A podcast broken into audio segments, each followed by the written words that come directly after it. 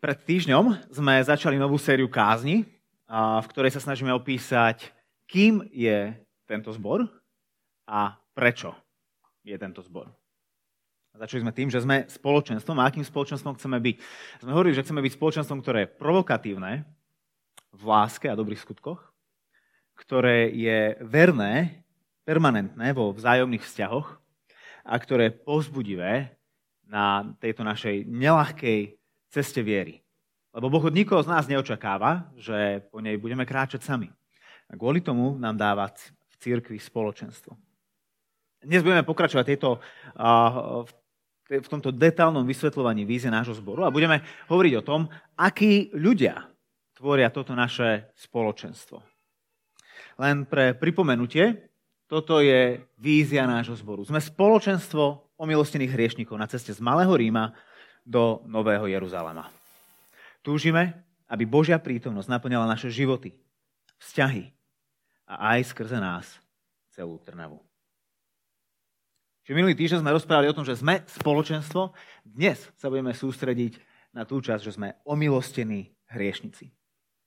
Keď sme o tejto vízii hovorili na stretnutí členov nášho zboru, tak práve nad touto frázou omilostení hriešnici vznikla polemika. Naozaj sa takto chceme označiť? A v tom jeden z členov zboru povedal, že podľa neho to má riadnu gúraž, keď sa cirkev označí práve takýmto spôsobom. Keď si nejaká cirkev dá do svojho popisu, že je hriešna, hlavne v prostredí, kde cirkev častokrát vystupuje ako tá, ktorá je svätá a bezchybná. A tak sme si povedali, že tam just dáme, lebo toto slovné spojenie omilostení hriešnici je extra silným koncentrátom, ktorý keď začneme otvárať, tak zistíme, že je, že je plný a plodný význam.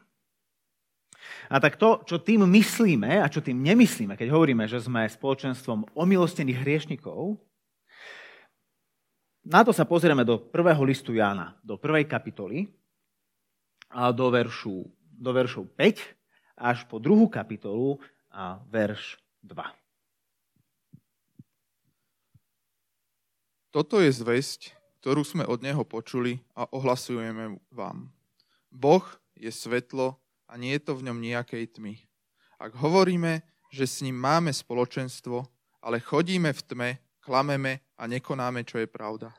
Ale ak chodíme vo svetle, ako on je vo svetle, máme spoločenstvo medzi sebou a krv Ježiša, jeho syna, nás očisťuje od každého hriechu. Ak hovoríme, že sme bez hriechu, klameme sami seba a nie je to v nás v pravdy. Ale ak vyznávame svoje hriechy, on je verný a spravodlivý. Odpustí nám hriechy a očistí nás od všetkej neprávosti. Ak, hovorí, ak hovoríme, že sme nezrešili, jeho robíme klamárom a jeho slovo nie je v nás. Deti moje, toto vám píšem, aby ste nehrešili, ale ak niekto zhreší, máme u Otca obhajcu, Ježiša Krista, spravodlivého.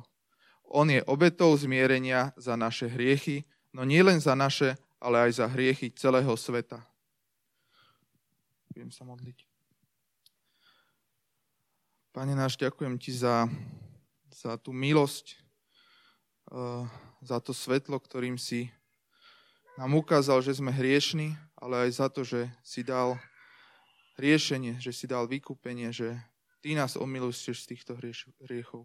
Pane, ďakujem ti za to a tak chceme prosiť aj teraz o otvorenú myseľ, otvorené srdce, aby sme mohli príjmať z tvojho slova, čo, má, čo máš pre nás prichystané. Amen. A tak vo svetle týchto veršov sa pokúsime vysvetliť a pochopiť, čo tým myslíme a čo tým nemyslíme, keď vravíme, že sme omilostení hriešnici. Začneme od, koncu, od konca. To prvé tvrdenie je, že sme hriešnici. A toto samo o sebe je silným tvrdením, lebo vlastne tak veľa úsilia vo svojom živote vynakladáme každý deň, aby sme seba a iných presvedčili opaku. Nikto z nás prirodzene o sebe nechce povedať, že je hriešnikom. Nedokonalým, hej, ale hriešnikom. A predovšetkým v cirkvi, kde radi používame tieto um, náboženské slová. A je to žiaľ práve tam, kde častokrát vidíme to najväčšie pokrytectvo. Keď počujeme zbožné slova veriacich ľudí a vidíme ich bezbožné skutky. Ako Ján píše vo šiestom verši, hovoria, že majú spoločenstvo s Bohom, ale pritom chodia v tme. Chlap, ktorý chodí do kostola, ale doma týra svoju ženu a svoje deti. Mladá baba, ktorá je presvedčená o tom, že Boh nemá absolútne nič proti tomu, že žije a spáva so svojím frajerom. Veď predsa Boh je láska. Podnikateľ, ktorý tvrdí, že Boh je pre neho najdôležitejší a možno aj štedro dáva do cirkvi, ale zase okráda svojich klientov. Alebo študent, ktorý, ktorý svojim spolužiakom hovorí o Ježišovi, evangelizuje o sto šesť, ale počas písomky podvádza viacej ako kdokoľvek iný. Hovoria, že majú spoločenstvo s Bohom a chodia v tme. Takýchto pokrytcov v cirkvi nikdy nebolo nedostatok. Veď už sám Ján musí o tom písať, ranej cirkvi, prvej generácie Ježišových nasledovníkov. A sami možno s nimi z času na čas aj my sme. A vo svete okolo nás to nevyzerá o nič lepšie. Tam dokonca povedať, že sme hriešnici, je v moderných ušiach ekvivalentom manipulácie a emočného týrania. Je to nezdravé pre našu sebaúctu a sebahodnotu predsa. Miesto toho nás naša spoločnosť učí, aby sme povedali, že nie sme dokonali. Nie, že sme hriešni. Aby sme, aby sme priznali, že máme svoje chyby, samozrejme, ale vo svojej samotnej podstate sme dobrí ľudia. A, a je to spoločnosť, alebo sú to veci mimo nás, kvôli ktorým to niekedy no, nedáme. Podobne ako tí, ktorí vo verši osem hovoria a, a tvrdia, že sme bez hriechu. Keď oni to tam tvrdili vtedy v prvom storočí, tak tým nemysleli, že sú naozaj bez hriechu. Lebo to je veľmi ľahké dokázať niekomu, že klameš. A, a, ale čo sa myslí tým, že sme bez hriechu, tým tvrdením sme bez hriechu, že sme bez viny. Nie sme dokonali, ale nie sme tí zlí. Nie sme vinovatí. Sme nevinní, vo svojej podstate dobrí, s občasnými pokleskami, za ktoré mimochodom môžu iní.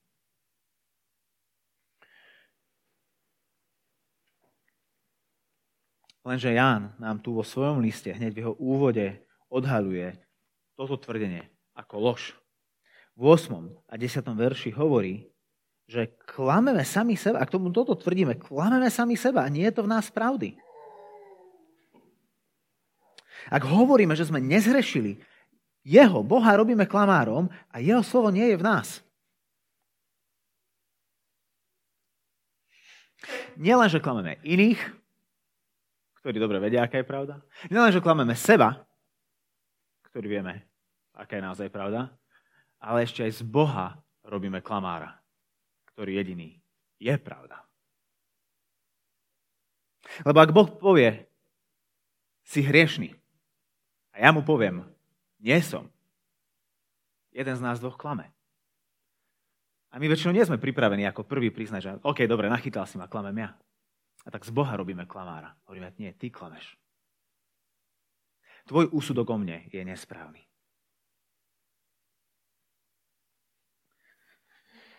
Priatelia, všetci sú hriešnici. Mimo cirkvi, rozhodne v cirkvi. Nikto z nás, čo som dnes ráno prišiel, nie je ani omak svetejší od toho, kto sa v tejto chvíli ešte len zobúdza na posteli svojej frajerky po tom, ako sa včera strašne opil. Nie sme svetejší ani omak, len preto, že sme tu.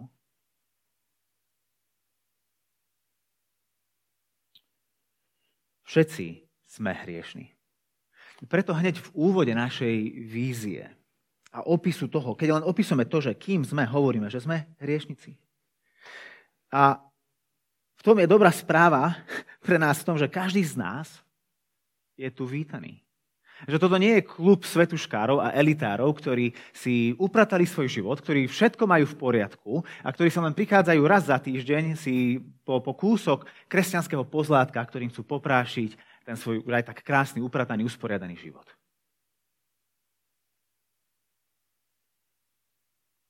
To znamená, že sme tu pre každého a každý je tu vítaný. Dvere každému sú otvorené. Nemusíš mať svoj život pokope na to, aby si mohol byť súčasťou tejto komunity. Práve naopak, ak sa chceš tváriť, že máš život pokope a že máš všetko v poriadku, práve vtedy nebudeš vedieť byť naozaj súčasťou tejto komunity. Lebo klameš seba, klameš iných a klameš Boha. A Ján hovorí v šiestom a siedmom verši, že vtedy nemôžeme mať spoločenstvo medzi nami. Otázka je, že kým myslí tým medzi nami, že či medzi nami ľuďmi, alebo medzi nami a Bohom, podľa mňa myslí oboje. Ak klameme seba, ak klameme druhých, ak klameme Boha, ťažko budeme mať medzi sebou spoločenstvo a ťažko budeme mať spolu s Bohom spoločenstvo.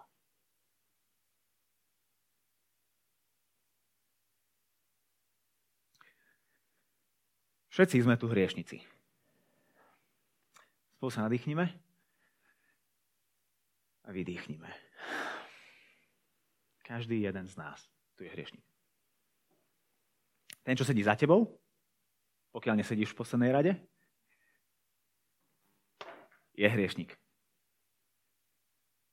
Ten, čo sedí pred tebou, je tiež hriešnik. Ten, na ktorého sa pozeráš, je väčší hriešnik, ako si myslíš. A ten náš hriech nespočíva v tom, že robíme zlé, že robíme zlé skutky, ale v našom srdci, v tom našom odmietavom postoji voči Bohu. Pretože môže sa stať, že si objektívne dobrým človekom. Nepodvádzaš, nekradneš, nesmilníš, že neviem, proste, že že žiješ usporiadaný, slušný život? Prečítaš si desať Božích príkladov, že to dávam, neporušujem žiadny zákon, dokonca pomáham, som štedrý. Si môžeš myslieť, že tak potom ja ten hriešnik nie som, ja, ja, musím, ja preskakujem túto časť toho, čo vy hovoríte. Lenže to je pravda len vtedy, ak sa na hriech pozeráme ako na to, čo robíme. A nie ako na postoj nášho srdca. Lebo aj dobrí ľudia sú hriešni. Skúsme sa na to pozrieť takto. V ktorom okamihu vstúpil hriech do nášho sveta? Keď sa pozrieme na príbeh do, do rajskej záhrady v Genezis tretej kapitole. V ktorej chvíli vstúpil hriech do nášho sveta? Od toho chvíli, keď, keď Eva zobrala to ovocie? Bolo to vo chvíli, keď sa do ňoho zakusla? Alebo to bolo vo chvíli, keď požula a zacítila tú chuť. Alebo to bolo až keď prehltla. Alebo až keď to strávila. Ježe, v ktorom okamihu, keďže chceme povedať, že kedy bol ten okamih, kedy, kedy prišlo akože k zlomeniu a stvorenia kvôli hriechu? Oveľa skôr ako čokoľvek z tohto. Vo chvíli, kedy Eva zatúžila po ovoci viacej ako po Bohu. Vo chvíli, ako zatúžila po ovoci viac ako Bohu. Všetko ostatné už bolo nevyhnutné. V tej chvíli bolo rozhodnuté, že vezme, zahryzne, požuje a strávi. Čiže náš problém je oveľa väčší ako len to, že robíme zle. Náš problém je v tom, že v našom srdci Bohu nedôverujeme a mu ho nemilujeme. Že máme odmietavý, ignorantský postoj voči Bohu, ktorý nás miluje. Čiže sme spoločenstvo hriešnikov. Nie ľudí, ktorí robia nevyhnutne zlé veci. Áno aj, ale to samo o sebe nie je to, čo z nás robí hriešnikov. Ľudí, ktorí zabúdajú na Boha. Ľudí, ktorí dokážu žiť dni, ako by Boh neexistoval. ľudí, čo nedeľu a nedeľu sa tu stretávajú, ktorí celý týždeň bojujú s túžbami svojho srdca. Možno minulú nedeľu si odišiel odtiaľto pozbudený, pripravený na ďalší týždeň, nabudený, v pondelok ti to vydržalo, v útorok sa to začalo trošku kaziť, v stredu si to už nedával a vo štvrtok si zabudol na to, že nejaký Boh je. Ale dnes si sa sem doplazil. Lebo vieš, že, že je Kristova obeť na kríži, vďaka ktorej to nie je naša hriešnosť, ktorá nás definuje, ale jeho milosť. Pretože áno, síce sme hriešni, sme hriešnici, ale za to sme omilostení hriešnici. Sme hriešnici, ale omilostení. Čo to znamená? To znamená, ako vo verši šesť Ján hovorí, na rozdiel od tých, ktorí klamú samých seba, nežijeme, nechodíme ďalej v tme. Ale, verš sedem, chodíme vo svetle. A, a prečo to robíme? Aby sme sa pred Bohom chválili s našim morálnym životom, aby, aby, aby nás pochválil, pocľapkal po chrbte a povedal, ty si taký super, že keby všetci boli ako ty, ani by som nemusel zomreť. Určite, že nie. Sme práve hovorili, že taký z nás tu nikto nie je.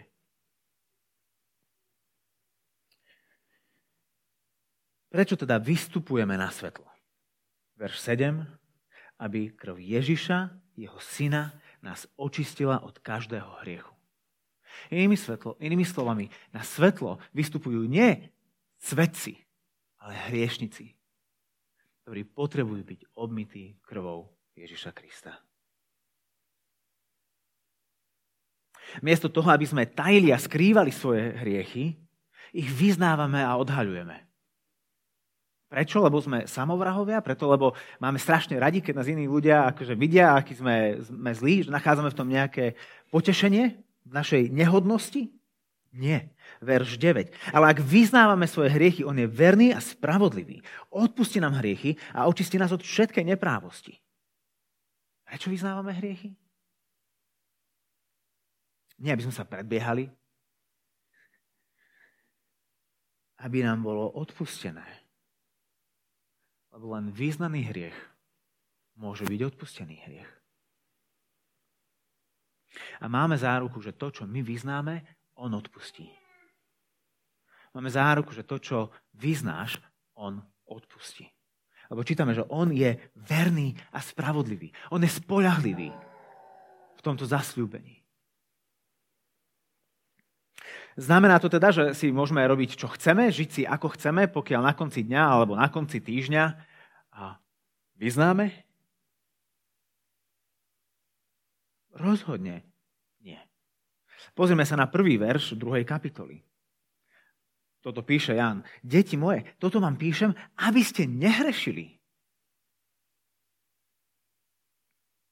Jánov zámer nie je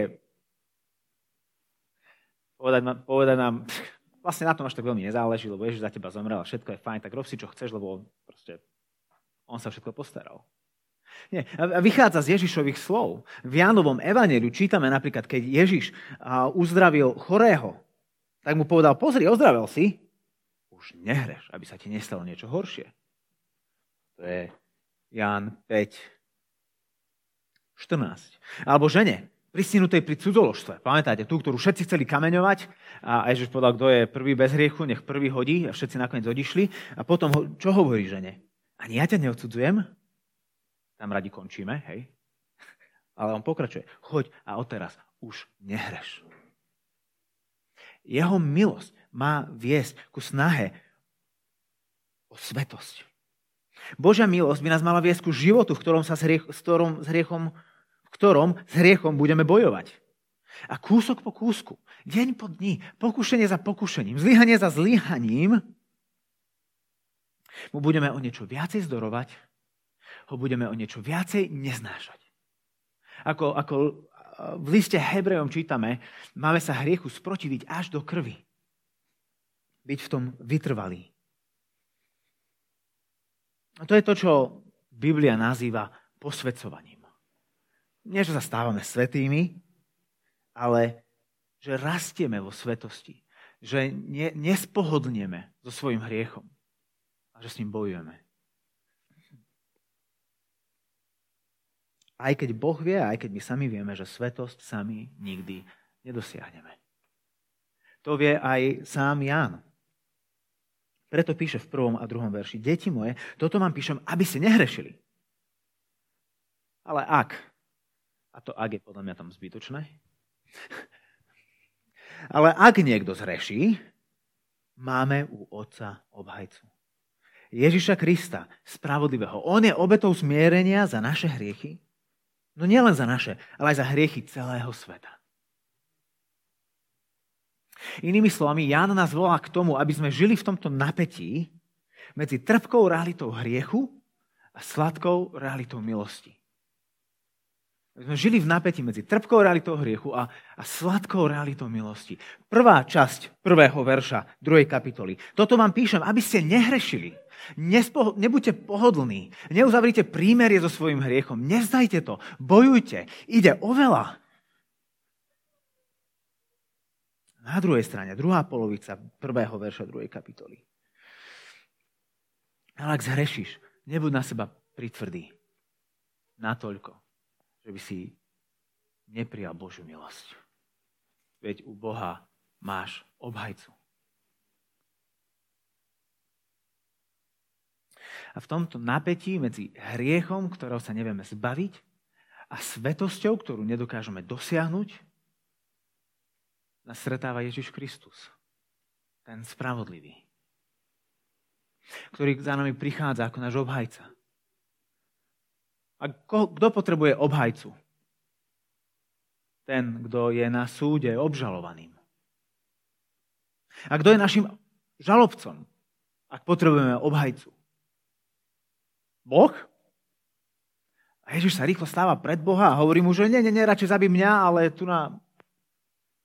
Na Mirka nešahaj.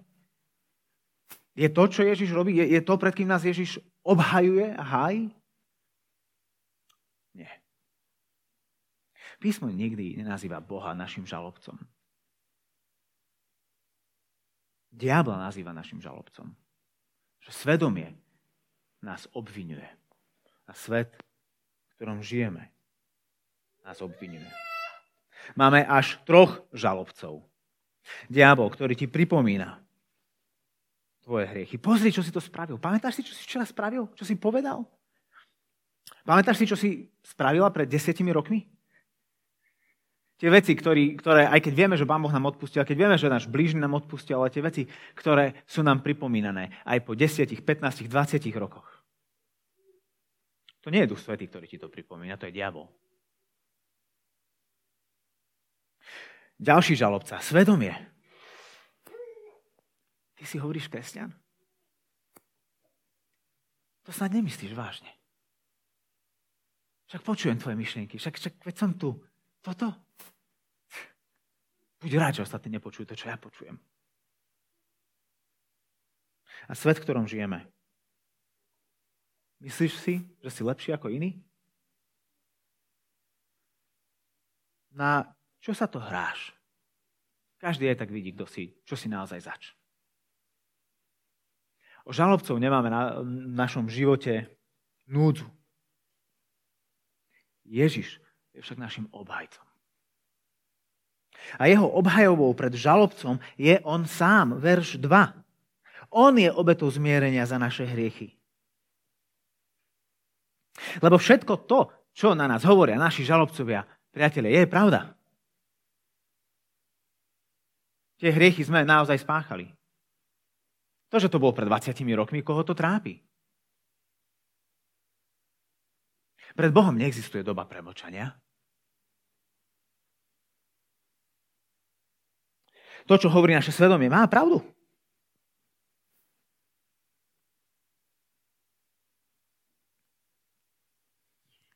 To, čo nám hovorí svet, aj v tom má pravdu. Niekedy si fakt myslíme, že sme lepší ako iní. Aspoň sa tak chceme tváriť. Ale Ježiš Kristus je našim obhajcom. Za toto všetko zomrel, aby nás zmieril s Bohom, ktorý je teraz našim otcom a nie sudcom. Alebo pozrite sa, ako to Ján opisuje v druhom verši.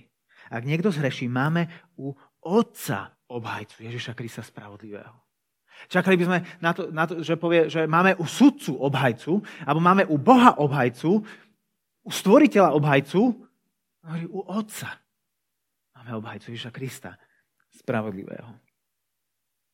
Ten dôvod, prečo Ježišova obeta na kríži nás dokáže očistiť od všetkej neprávosti a, a všetkých tých, ktorí vyznávajú svoje hriechy, je ten, že bola tak dokonalá a svätá a nevinná. Že toto robí raz a navždy. Dôvod, prečo žaloby a obvinenia diabla, sveta a nášho svedomia neobstoja, nie je ten, že by boli klamstvom, že by neboli pravdou, ale preto, lebo pre Kristovú obetu na kríži strácajú svoju moc. Lebo on na svojom kríži niesol náš trest.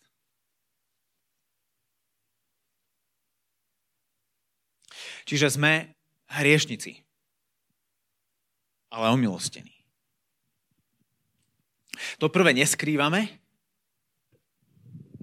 tým druhým sa chválime jeho milosťou. Keď nás svet či svedomie alebo diabol obvinuje z našich vín, nemusíme sa biť do srdc, do prs a hájiť sa, vyhovárať sa, snažiť sa vyviniť za každú cenu. Nemusíme svoj hriech minimalizovať alebo bagatelizovať. Jednoducho ho stačí priniesť ku tomu, ktorý sedí po pravici Otca, ktorý ťa obhajuje na základe svojich vlastných rán. Nech táto všetká nespravodlivosť a všetky tieto obvinenia v celej svojej temnote a zúbožení, nech ťa to ženie ku Kristovi, tomu spravodlivému, tvojmu obhajcovi. Timothy Keller, ktorý bol kazateľom v New Yorku, dobre vysiel tento paradox kresťanstva, keď povedal, toto je evanjelium. Si hriešnejší a nedokonalejší, ako by si si kedy trúfal myslieť. Zároveň si milovanejší a viac prijatý v Ježišovi Kristovi, ako by si si kedy trúfal dúfať. Ešte raz. Toto je evanjelium. Si hriešnejší a nedokonalejší, ako by si si kedy trúfal myslieť. A zároveň si milovanejší a viac prijatý v Ježišovi Kristovi, ako by si si kedy trúfal dúfať. Omilostený hriešnik. Milo... Ježiš hriešnik. Bohom Otcom adoptovaný hriešnik. Ježišom Kristom očistený hriešnik. Duchom Svätým posvätený hriešnik.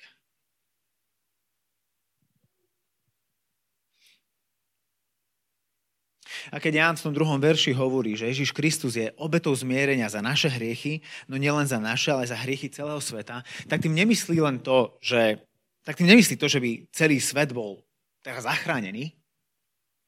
Všetko, čo hovoril doteraz vo svojom liste a čo hovorí neskôr, je v priamom protiklade s takýmto výkladom. Ale čo tým myslí je to, že pre celý svet existuje len jedna cesta záchrany, len jediná obeta, ktorá dokáže zmieriť človeka s Bohom. A to je Ježiš Kristus. Len on dokáže zomrieť za hriechy. Len on nás dokáže očistiť od našich neprávostí. Zomrel aj za tvoje hriechy. Ak ich len vyznáš a vystúpiš do svojej tmy a vstúpiš do jeho svetla, a ak si to tak ešte nikdy neurobil a stále žiješ v tme. Alebo ak si to urobil niekedy v minulosti, ale, ale medzičasom tie tvoje cesty zišli do svetla, do tieňa, až si sa ocitol v tme. Tak možno práve dnes je ten čas, kedy môžeš opäť vstúpiť do svetla Božej milosti. Ak len vyznáš svoje hriechy, on je verný a spravodlivý. Odpustí ti tvoje hriechy.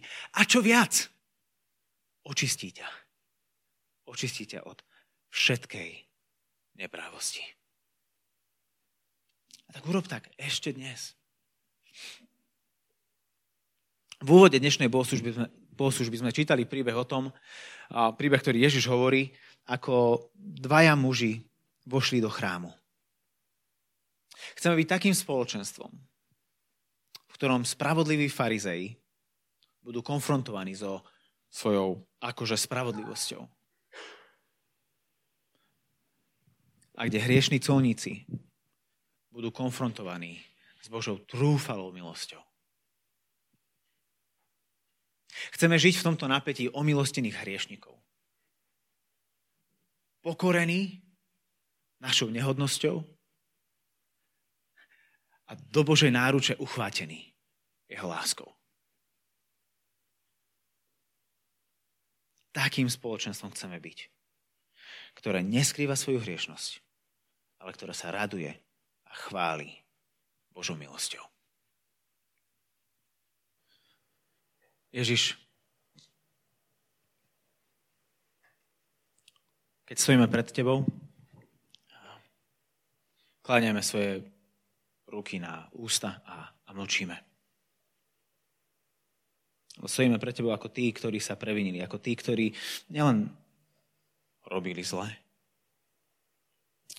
ale ktorí vo svojom srdci a vo svojom živote a vo svojich rozhodnutiach, o svojich túžbách túžili po iných veciach viac ako po tebe, viac ako po tvojej láske. Túžili sme po láske človeka, po uznaní sveta, viacej ako po láske a uznaní teba. Vyznávame, že sme hriešnikmi. A nič viac k tomu nevieme povedať. Ničím, čo by nás naozaj obhájilo, ničím, čo by nás naozaj prikrylo.